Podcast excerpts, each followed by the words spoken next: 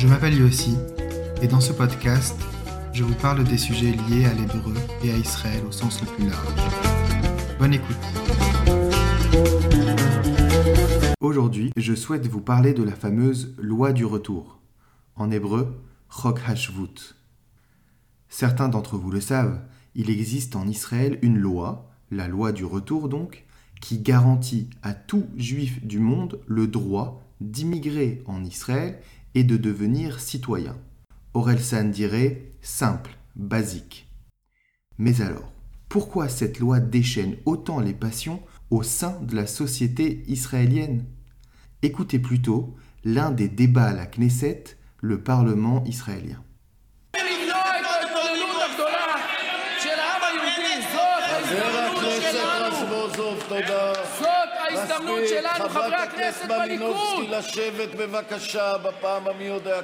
Commençons par le commencement. Cette loi est votée en 1950, soit à peine deux ans après la création de l'État.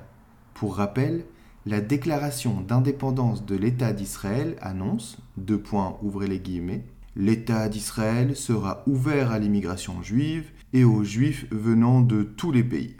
Cette loi est donc aussi importante qu'évidente. Elle vient confirmer le droit des Juifs sur la terre d'Israël. C'est l'expression du fait que l'État d'Israël est le pays du peuple juif. Alors, grosso modo, cette loi fait consensus. Même s'il est vrai qu'il existe une critique latente venant de l'extrême gauche qui pointe le manque d'égalité dans cette loi, voire même son caractère raciste. Mais le sujet de ce podcast est le débat que cette loi engendre et non les raisons de son existence. Restons donc avec notre loi qui, je le rappelle, donne le droit à tout juif du monde de devenir israélien. Vous voyez le hic? Tout juif? Mais qui est juif? La réponse à cette question vous semble évidente Écoutez ces deux anecdotes qui ont mené la Cour suprême israélienne à trancher, si j'ose dire. Shmuel Oswald Rufeisen est né dans une famille juive en Pologne en 1922. Durant la guerre, ses parents sont déportés et tués, tandis que lui survit. Il rejoint les partisans et parvient même à sauver des centaines de juifs. Il doit alors se cacher et trouve refuge dans un monastère. Quelques années plus tard, Shmuel se convertit au christianisme et après-guerre il devient frère Daniel. Il est même ordonné prêtre en 52. Dans les années 60, frère Daniel renonce à la nationalité polonaise et souhaite s'installer dans un monastère à Haïfa en utilisant son droit au retour. Mais la citoyenneté israélienne lui est refusée. Motif Il n'est pas juif. C'est le moment, je crois, de faire un petit point sur ce que dit la loi juive, la halacha. Règle numéro 1. Juif est celui qui est né d'une mère juive ou qui est converti au judaïsme. Règle numéro 2. Israël. Afalpi shechata, Israël hu. Un juif reste juif. Frère Daniel est donc bien juif selon la loi juive. Deuxième anecdote. On est toujours dans les années 60. Benjamin Shalit, un Israélien, juif, tout comme il faut, décide de faire une partie de ses études à l'étranger et en profite pour euh, tomber amoureux. Classique. Il revient en Israël avec celle qui deviendra son épouse et quelques années plus tard, Benjamin demande au ministère de l'Intérieur de reconnaître son fils comme juif malgré que la mère ne le soit pas. Il argumente que, même si l'enfant n'est pas juif religieusement, il appartient à la nation juive. Requête acceptée. Le petit Chalit est bien noté comme juif auprès du ministère de l'Intérieur. La justice explique que le caractère juif n'est pas à apprécier d'un point de vue religieux, mais d'un point de vue laïque. De ce point de vue-là, l'enfant fait partie du peuple juif et est noté comme juif.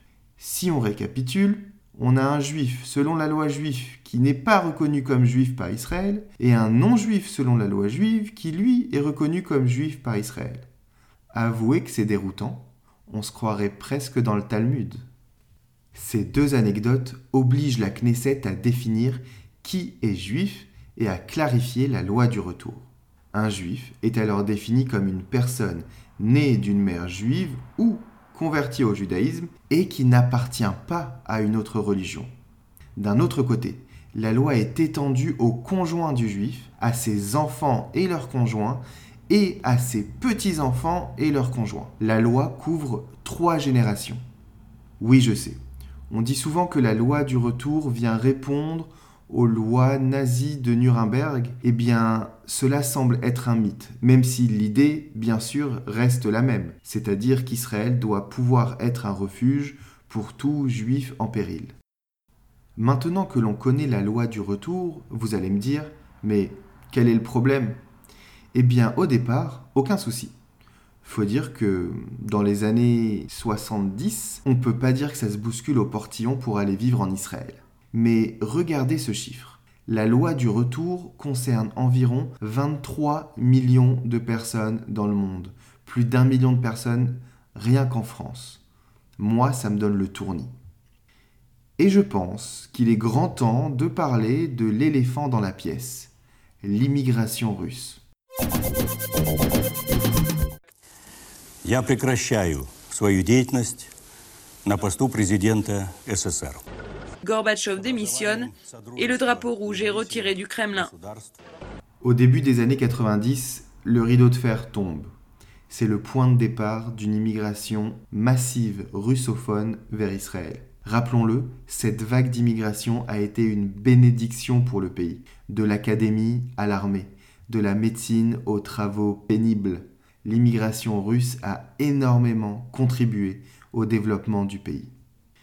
Si dans les années 90, 90% des immigrants étaient juifs selon la loi juive, ce chiffre est tombé à 20% en 2020. Alors, même si l'énorme majorité des russophones aujourd'hui en Israël se considèrent juifs, eh bien nombreux sont ceux qui ne le sont pas selon la loi juive. On parle de 300 à 400 000 personnes. La problématique du débat actuel, c'est ce chiffre-là et son évolution. Nous connaissons la loi du retour, nous comprenons la problématique. Voyons maintenant les solutions proposées. Comme souvent, on a deux équipes. D'un côté, ceux qui souhaitent restreindre la loi du retour, la rendre plus stricte pour n'accueillir que des juifs qui le sont selon la loi juive. Eux demandent d'annuler le paragraphe sur la troisième génération. De l'autre côté, on a ceux qui refusent que l'on touche à cette loi, en expliquant qu'il faut savoir apprécier la situation et l'histoire des juifs en diaspora, et particulièrement en Europe de l'Est. Eux demandent au contraire de faciliter la conversion de ces personnes a posteriori, c'est-à-dire une fois arrivées en Israël. En ce qui me concerne, je pense pouvoir passer plusieurs heures à défendre chacune de ces deux thèses, mais je risquerais de me fâcher avec moi-même, du coup j'évite. Voilà, j'espère vous avoir éclairé un peu sur le débat autour de la loi du retour. Si vous avez des questions ou des points à me faire remonter, écrivez-moi sur yossi.ulpanlavi.com. Je vous souhaite une bonne semaine, à bientôt.